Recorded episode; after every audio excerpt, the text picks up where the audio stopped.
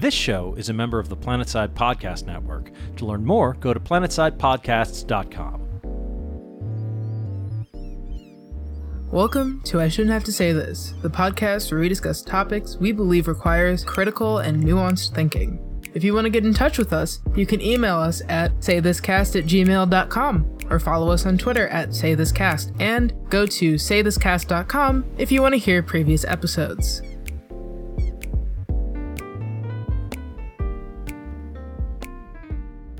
Hello, Party Podcast people. My name is Nicole, and I'm joined here today by my co-host, Genre.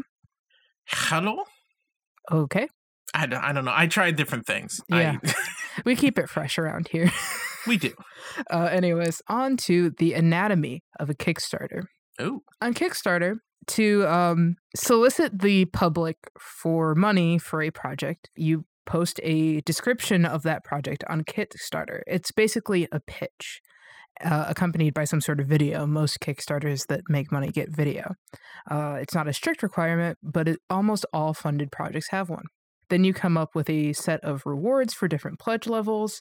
You set a funding goal and a time frame for your project. Kickstarter staff approve that project and maybe give you some feedback, and then your project goes live.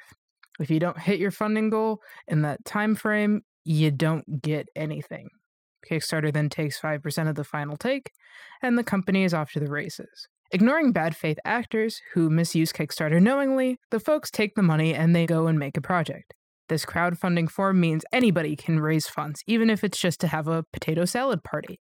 If people are willing to pay for it, you can be funded. The project is then completed and people get their Kickstarter rewards, oftentimes the end project at a slightly reduced price, if that. And that's a fine process, and I'm happy when it goes to plan. I was a donor on some Kickstarters long ago, and most of them did happen. I got a Pebble, which I love and miss, a few games, etc. But, as we all know, Kickstarters don't always go perfectly well. And that's what I want to talk about today. Now, I've gotten this far into this episode, a couple of minutes, I think, and I need to come clean to you about something. Uh-oh. I really fucking hate Kickstarter. I think that it is a stupid and dumb way to raise money for projects that leaves donors with a lot of risk and really about zero upside or oversight for them. And for the people who are taking that money, I mean, perfect. You get the money and you don't have to do near anything that you would have to do if you were looking for a formal investor. But therein lies the problem. Kickstarter is a fundamentally flawed system. When you look at it, the average Kickstarter page contains only a couple of things. That flashy feature video, a cool, quippy description of the finished product, and some cute photos of the people employed at the company. Maybe even concept art, but very infrequently will they have even demos for games, and even less so for other projects will they ever have anything tangible for donors. They'll maybe have some stretch goals, and then maybe they'll have a super simple breakdown of where that money goes, but not usually. And you'll note from that description that there's not a lot of substance there, is there? If you were an investor on Shark Tank or some shit, and some dude walked in there with their big chungus idea and asked for $100,000 and said, yeah, here is how I'll allocate the money. You might ask them, and why do you think that manufacturing only costs $25,000? And then they'd need to explain their thinking, and you can evaluate if that sounded right or do some research to corroborate that claim. On Kickstarter, the source is LOL, trust me, bro. And that shit sucks. And that's because when you get money to a Kickstarter, it's called becoming a backer, but really you're giving a no strings attached donation. Let's not fuck around here. Yeah. When projects go wrong, people have a tendency to believe that this is the result of bad people funding projects they never had the intention of completing. And while I believe that this has happened before, I don't think that it's what happens most of the time. Much more often, a really passionate product person will raise money for a project that they think is good and it will be a good idea. And then they'll do it. And it'll be the simple mismanagement of money that leads to the end of the project. They'll say, I think that this will cost this much. And they realize that it's double that. Or maybe it takes longer than they thought. all the time it takes longer than they thought. Let's be real. And sometimes these fuckers will allocate like $5,000 towards something that costs like $5,000 because they're inexperienced or there's some manner of disconnect. And you as a potential donor have no access to that thought process. Where this is a problem for like donors on Kickstarter, it really wouldn't be a problem to a proper investor. Investors have a certain assurances that if something isn't profitable, they have some sort of recourse. For instance, if I say I'm going to make shoes and they're going to be made in Italy and each stitch on the sole will be made by like an Italian child's hands, and then I manufacture that shit in like mass manufacturing in China with machines, an investor could fuck with my life because I lied to them directly. On Kickstarter, that's just kind of par for the course. Similarly, if an investor is wise enough or they don't have much faith in a project, they can structure an investment so that no matter how the project goes, they're guaranteed a percentage or all of their money back. You see this a lot on Shark Tank because those projects are half-baked at best usually. They'll say, yeah, I'll invest, let's just use a round number, $10,000, and you can pay me back at this percent interest until I get my money back, and then we can move to some other more reasonable arrangement. This is something that exists for investors. And if they see shit going south, they can take their money and they can go somewhere else. Kickstarters are kind of an unknown quantity. You never know where the money goes, you can't get your money out, and in most cases, you have zero control over the end project. If midway through the development of a video game, a team decides that their open-world tactics game with Pokemon elements and big-titty anime girls is too ambitious, they can decide to make Pac-Man 3.69, and their donors have zero recourse. At the end of that project, if your reward was just to get, like, you know, your big titty anime girl game, I mean, now you get Pac-Man 3.69, and that's that. Their reputations might be ruined, but reputations are easily salvaged on the internet, and you can't get your fucking money back. That's a whole thing on Kickstarter. That's not one of the things that you're entitled to as a donor. Or say you donate to a game called Ooblets, just for example, I mean, there's no game called Ooblets, and you want to play that game on Steam, and then Ooblets decides that they're going to sign an exclusivity deal with Epic because they want to make more money for development costs because they underestimated the money that development takes. You can really go fuck yourself for all they care and the law. And Kickstarter the platform. And when the only return that you were looking for out of your investments was playing Ooblets on Steam, this is a pretty big hit for an individual donor. I mean, a lot of people don't want to play on Epic, right? Well, you can go fuck yourself in the eyes of everybody involved. It's a pretty raw deal. I was just checking my Kickstarter, just curious, and there is a I backed a game that was backed in like 2016. Yeah, I think. And they still, it's still coming, I guess. Yeah. They have that, like, people on Kickstarter have no obligation to actually give updates on their process. Like, you can, like, there are some Kickstarters that you don't hear anything about them, and then one day they're finished, or one day they just return the money or something. You don't have to give product absolutely updates. And they don't have to return your money, by the way. They can just pretend like it's in development forever. It's not, or like even if they end development and they say, true, like, we can't do anything, lol, like your reputation takes a hit, but like flat out in the eyes of Kickstarter, you don't need to give that money back. I always think about this one game called Project Phoenix that I backed way back when I was a teenager, which is another problem. You can back shit as a teenager. But I backed that game, and all they had was some art, and they said, everybody involved in this project has a lot of experience. They worked on Final Fantasy. Look at all these talented people. Wow, wow, wow. I think that, like, I was a teenager, and I'm 26 now, so you can do the math there. And I wasn't like an older teenager either. That game's not out, and the guy who is behind that game, the company, has made like 2 other games. And from all indications, all the money from that game went into those other shit-ass games, and they weren't even good. So... Oh, that's amazing. Yeah. That is astounding. I'm never getting my $15 back, which I don't care about, but it's more of the thought that counts. And I know that there are people who made more substantial donations and also weren't shit-ass 15-year-old kids or something. And that game still isn't out. And the guy who made two other games, and he said, if these games don't well, I'll never finish Project Phoenix. So that's the type of shit that you can expect sometimes. And I like a lot of people think that he's like a huckster who never intended on finishing the game. I prefer to be charitable. I just think he's an idiot who didn't know what he was doing and had a really shaky plan and it didn't go anywhere. But that's my problem, is that like I can't see my money back, and I know for a fact that people donated larger sums than like $15, which was the planned price of the game at the end of it. Games are really disappointing when they come out on Steam or when they are on Kickstarter, because a lot of the times when you look at the idea for a game before development happens, they're way cooler than they are after development, which is part of why I hate hype. I mean, Cyberpunk 2077. But that's just kind of the problem. And ideas are way better than final results. And when you're backing a Kickstarter, you're not really backing a business plan or a project that you can see. There are no prototypes. You're backing an idea. Everything that comes between there is fucking pixie dust. And that's not a good look.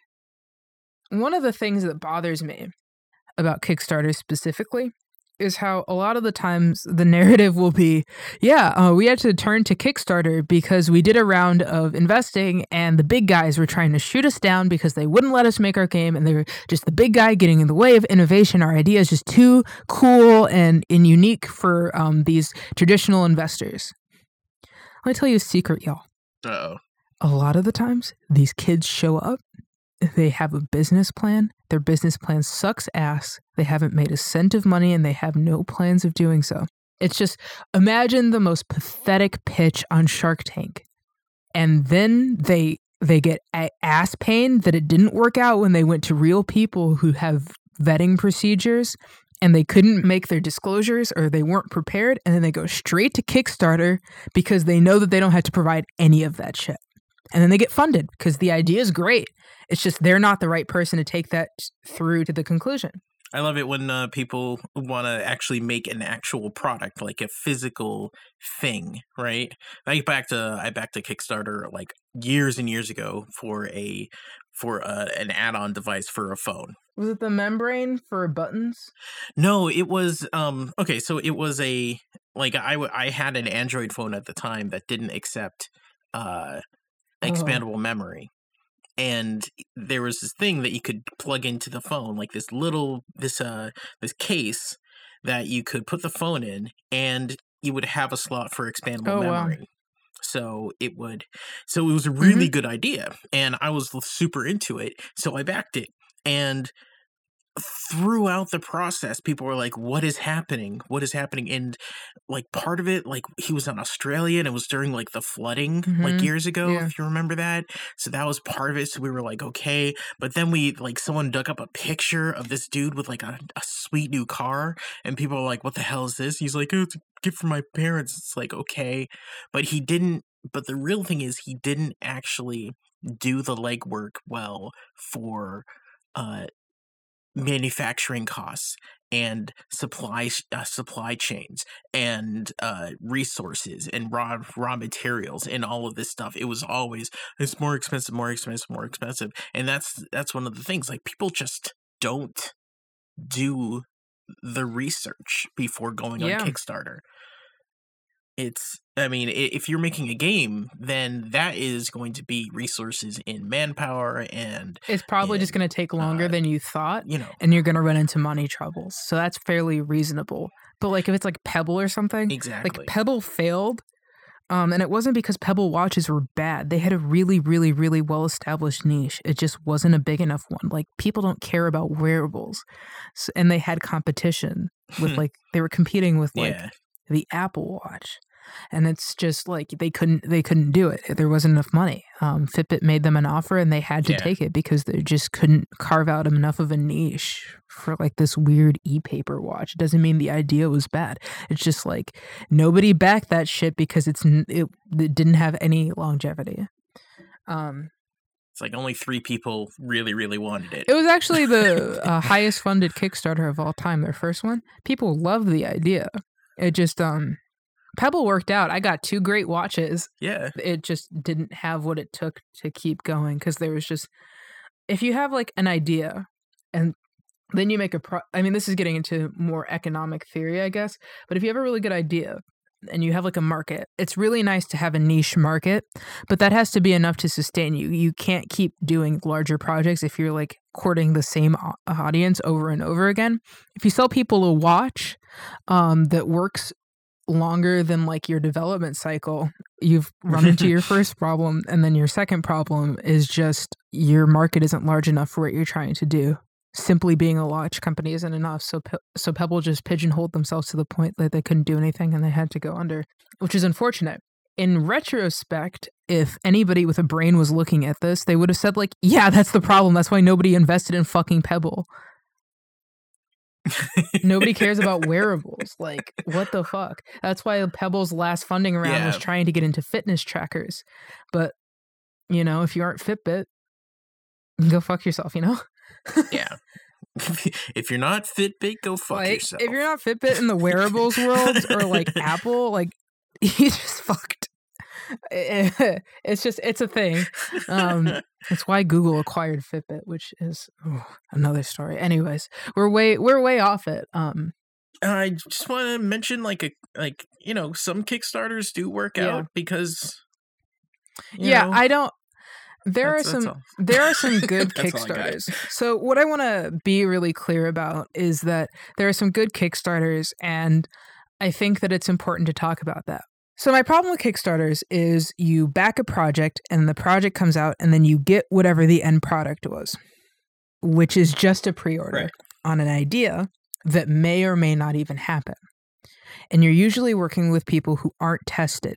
So, you know, the ceiling of what you can get out of backing a Kickstarter is a thing that you would have purchased either fucking way, you know?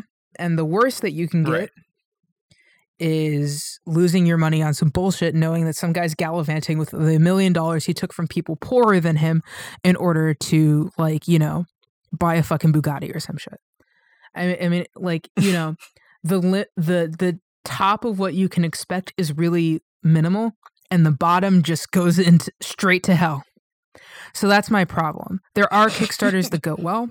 For instance, I backed a Kickstarter from Iron Circus, I believe, is the name of the comic book store. It's run by a black woman because she runs all of her projects off of Kickstarter, and she's completed every single one for years. So, and also I know the IP and I care about it. So I'm fine. She's tested. Well tested. So, and it's also a comic. Yeah. So like she owns a comic book distributor. So she has a mind for the business. She already worked out the distribution shit and the manpower costs, and she has a really good grip on that. So I'm comfortable, you know, it's like $10. I don't give a fuck.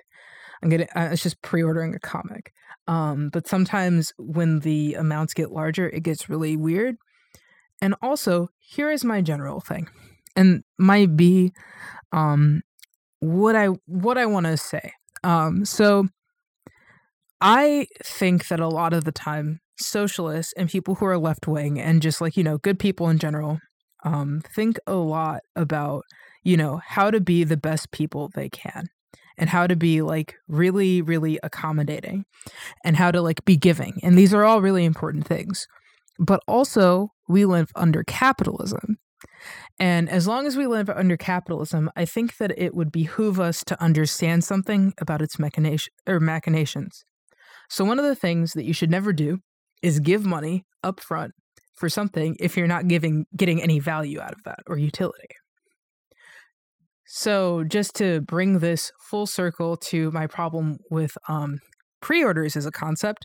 So in the early days of video games, like, you know, pre-Xbox 360, which isn't early, but, you know, like earlier than now. Yeah. Well, video games is it's a very young industry, like we said before. So the early days, you know, before you could download stuff, I'm assuming. Before you could download stuff, when pre-orders were just getting popping, The reason why you would pre-order a game is so you could go to the store after school or work or whatever, and you knew that that shit would be there. Because if you didn't, you know, they had a certain amount, and if it was a popular game, they'd sell out. Or if it wasn't a popular game, they just wouldn't get a copy. Exactly. You would need to pre-order the game. You paid them up front, and you got some utility. You knew that that game would be there for you. But as soon as video games and just e-commerce became a huge thing, you go online, you order your thing, you know that you're going to get it. Or, you know, if I want to make sure, absolutely positively sure that I get a video game, I can just order that shit off of the retailer's website. And I can get it on my console, like snap of my fingers, maybe a couple of hours for the download, but I know that it's going to be there because the supply is limitless. They're not going to run out of digital copies of Persona 5 Strikers. So why would I pre-order that shit? You don't get any utility other than the game that you could have bought at the time. Sometimes you get a small discount, yeah. But my problem is that people will fucking pre-order shit years in advance or a year in advance. And as soon as you do that, you give your money away and you get nothing out of it. And guess what the developer is doing with your money? They're making money off of your money. And if you kept your money, you could be making money off of your money, even if it was just sitting in your bank account accruing like 0.1 cents in interest. You could be making that fucking money. So keep your money. Nick. What? Nick. You just found another way to talk about Cyberpunk 2077, didn't you? I'm not even just talking about Cyberpunk 2077. I'm talking about absolute... I know, but you're so addicted about talking about it. I know, but I'm talking about every video game in existence. I'm, like, talking about, like...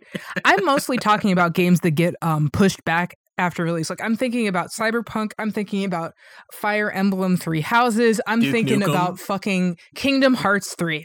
Like, shit that gets announced in, like, 2017. They're like, it's going to release for sure, bro. Yeah. Trust us. They push that shit back for years.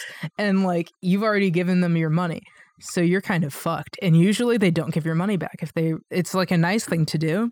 And it could hurt their reputation if they don't. But again, reputations don't mean shit. You can build that shit up. Or people are so... Their brains are so gnawed down by time and capitalism that they really don't care what you do to them as consumers. They'll just buy a product, head completely empty, happy to consume, which I know kind of sounds edgy, but it's the truth. So I fucking hate Kickstarter. I fucking hate pre-orders. And I just want to tell everybody, be careful with your money. Keep your money. Pay things that you need to pay for on time, but don't give it early because that's your fucking money and you should be looking for every opportunity to make money with your money and not give it to somebody else to do the same thing that you would have done, but for them. So yeah. And also, Kickstarter, like, here's the worst fucking part. Kickstarter sometimes will be like, yeah, I'm going to go the indie route and crowdfund my thing because the big bad corporations are too stringent for us. And we just want to do it the right way. And we want to involve the community in our project. 6 months later, when that shit doesn't go right and they say, oh God, it's going to cost double, triple what we fucking thought. They'll take corporate fucking money anyway, so they'll do a seed round of funding. And they're back to the same thing you wanted to avoid. And there's nothing that you can do. So I feel like companies that do Kickstarters should be on the hook to be proper fucking stewards of their backers' money and be held accountable to pay it back if they don't complete the product as advertised. And also, there should be more robust financial disclosures made to potential backers. Most people won't read that shit, but some people will, and they will stay the fuck away when people look clearly out of their depth. So that's actually what I got. Okay. That's the important part. There is one thing that we don't have to go into, just putting it out there, that like there are a lot of places that do Kickstarters and just as a proof of concept for funding. Like, we're going to do a Kickstarter and they're only doing it because then they can go to a publisher or an actual investor and say, look at all the people that are interested. Yeah. And they can do that and they can just take your money. They're getting paid for a survey, which you could have gotten paid for if they did it the traditional way. It's just Kickstarter, just like exactly. Let me tell you the truth. Let me tell you the real fucking truth of it. Investing in fucking Kickstarter is some real cuck shit. You're getting cucked every single fucking time. I swear to God. I just said that I'm okay with getting cucked, like. By donating for like that one comic, but like at least I know what's happening. I feel like a lot of people think that they're like bucking the big guy, and they're like investing in these projects because like they couldn't secure funding or whatever. They're just helping somebody follow their fucking dream. Nah, you're getting fucking cucked, dude. Like just yeah. Just be careful. If you like getting cucked, then you know what? Go with God. If you like getting cucked, go with God, or like hit up a dungeon. Yeah. I don't know, man. Pay an online dom. OnlyFans exist. Fuck me, man. Just I don't know. Be careful, y'all. Evidence-Based Radio, a weekly science and skepticism show from a feminist and socialist perspective. Every week, we explore the interesting and important stories in science with a focus on the positive. Email questions or requests to evidencebasedradio@gmail.com. You can listen online on your favorite podcatcher or at evidencebasederrata.com. Evidence-Based Radio is a member of the Planetside Podcast Network. Time for some happy thoughts. Happy, happy, happy. Are you ready, Nicole? So happy. What is happy with your happy today? Okay. Happy. So, I don't know. That was a little much. I'm in a storytelling. So come with me on a journey. It is the year. I don't remember what fucking year it is, but the PS3 already off to a good start. The latest and greatest console. So like just. I think maybe like 2015. This game called Atelier Tutori comes out. And I sit down and I play it. And it's really fun. You play a little like alchemist girl who's like trying to become like a really nice alchemist and like, you know, find her mom, and it's cute. And there's this fucking atrocious time limit that fucking destroys my soul because every time I walk somewhere or like accidentally pick a goddamn plant that I wasn't supposed to, I fail my monthly requirement to like make things for the goddamn kingdom, and I have to start all over from the fucking first month, and it makes me want to die. But I have a really good time, and it's very cute and aesthetic, and I have a lot of good memories. And that's how I fall in love with the Atelier series. A couple of years later, I play Atelier Meruru, which same experience, and I suddenly remember, oh my God, I've been playing this game way longer than I thought, because I remember, and I played this game called Mana Khemia back in the PS2 days, which was from this very same series. From that very moment, I said, I'm going to follow the Atelier series.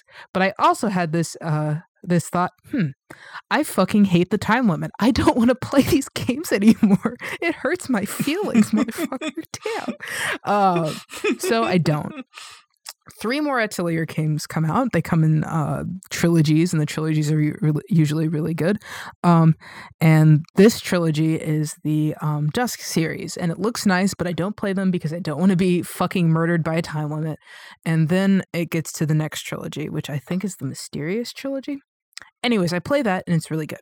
So, you know, but the Atelier series is about 20-something years old, and it's getting kind of stale, and everybody knows it. The writing's on the wall. And they say, we need to modernize this shit. So then they come out with a game called Atelier Lulua. And that's fucking amazing because it is a game that I forgot to say, the Mysterious series doesn't have the time limit. It's just cute girls. I mean cute as in like puppy dogs. They're children.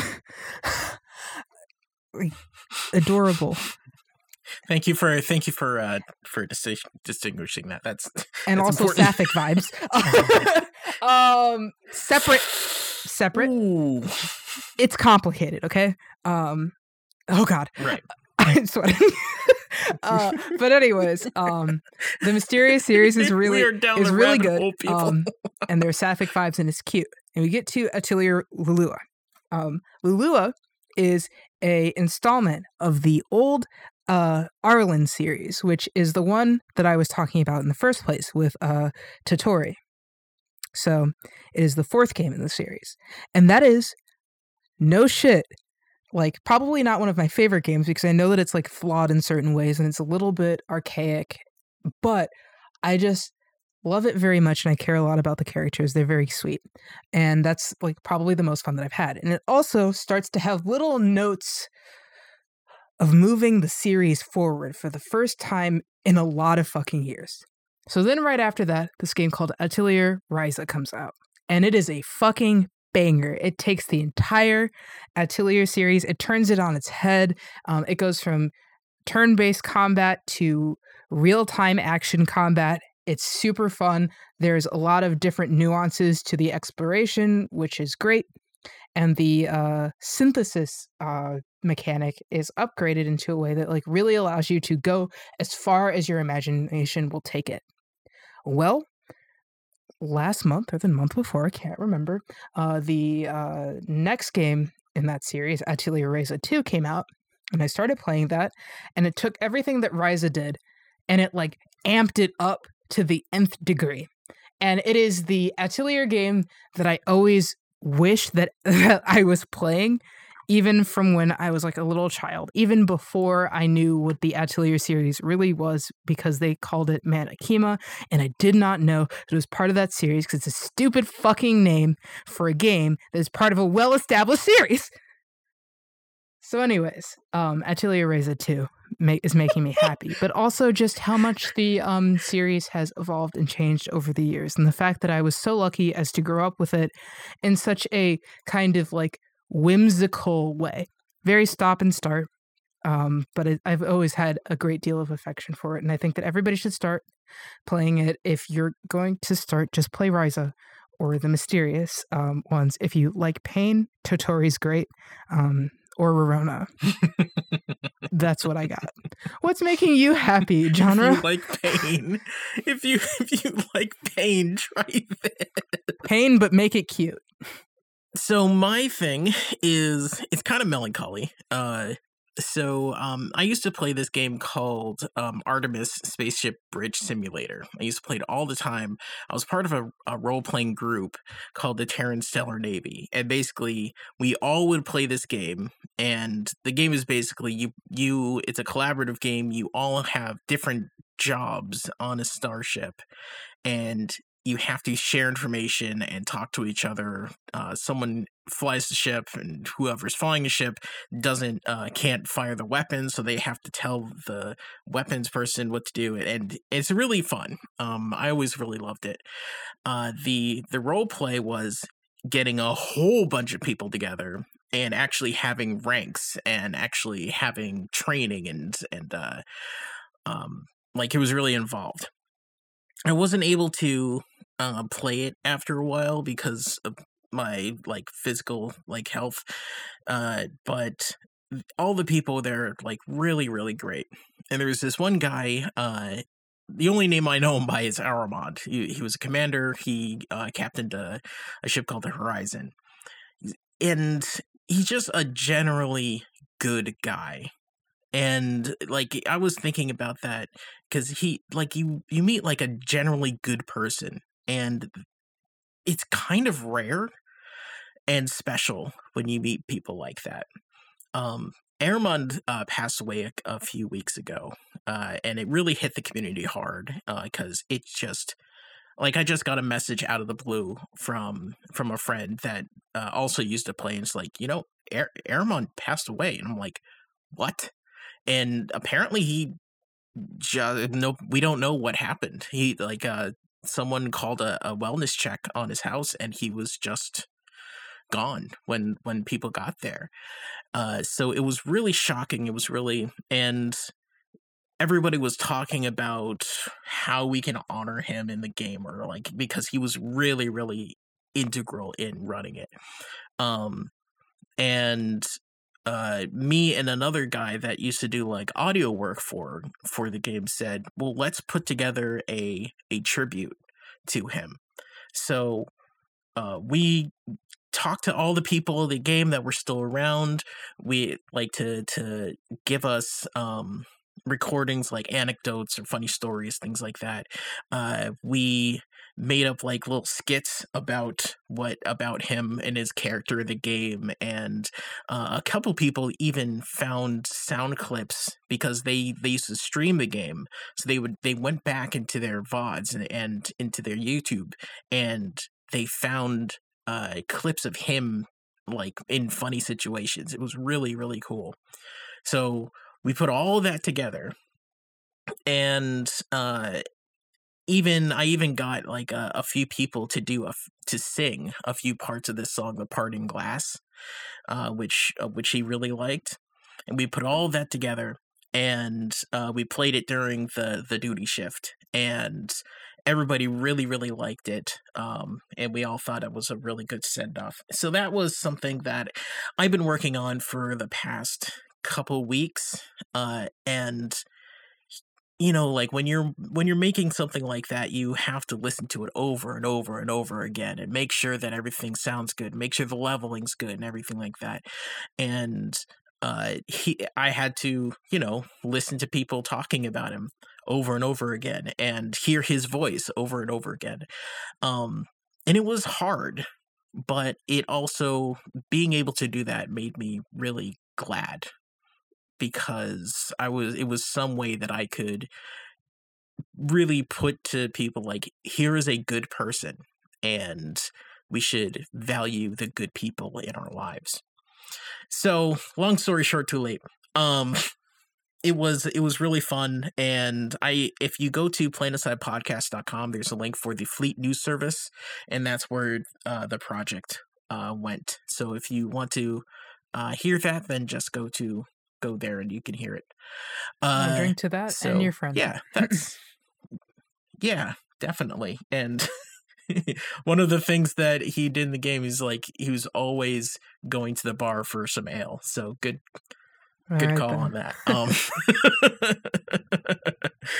So anyway, it's sad, but it also makes me really happy to be able to do that, and it made everybody happy to hear all the dumb things that he used to say. So with that, thank you so much for listening to I Should Have to Say This. We will have a Kickstarter starting up in a little bit. I'm a grifter, y'all. We grift. Oh my God, we're just about to say. Okay, so thank you for listening to I Should Have to Say This. If you want to learn more about today's topic, you can check out. There's not really any links. You just. Yeah, you can check out our Kickstarter for potato salad. Just one bowl. We need help. $25,000. Thank you, please.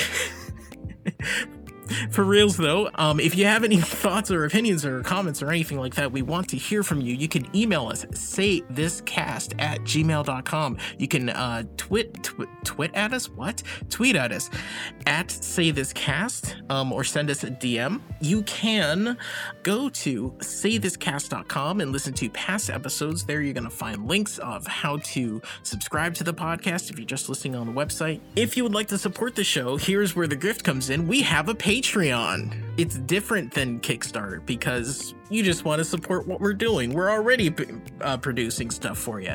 So go to patreon.com/saythiscast. And if you go to different levels, you can hear the episode a day early.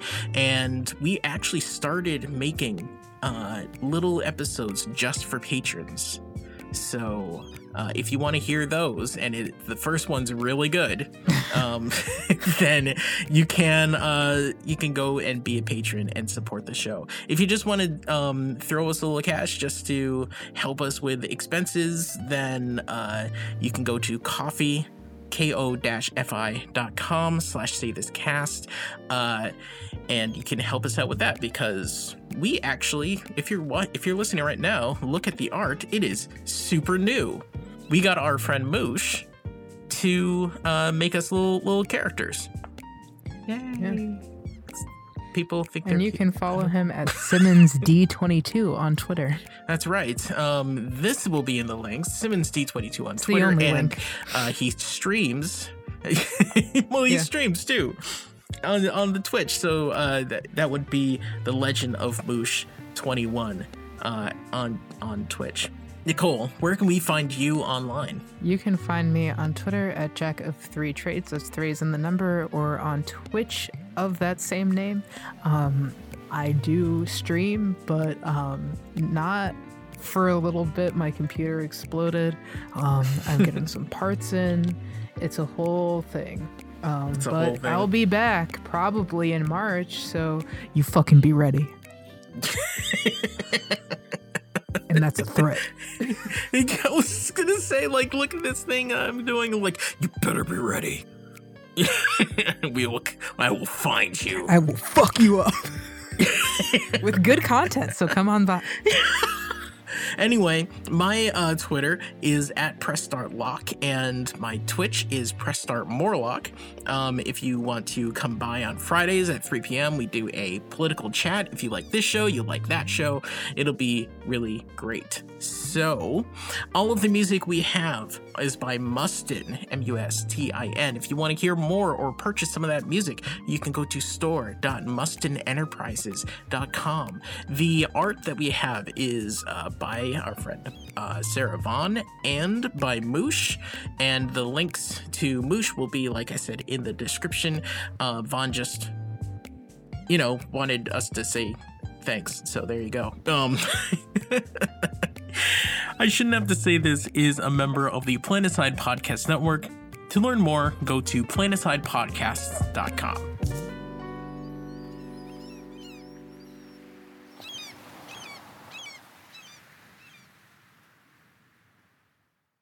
I just really hate how Kickstarters are posed as this thing where you're becoming a donor and you're going to be part of the process. And it's like, really, you just have like zero recourse over anything that happens. It's just, it feels bad in every way possible, except for the way that like maybe a cool thing exists at some point. But it's like, there are 1,000 ways that it could exist without like tricking a bunch of people into thinking that they're like doing something cool by like giving you money that you may or may not use. Like, well, it's electronic hustling. It's like they're hucksters. It's real huckster shit, unironically. Real huckster shit.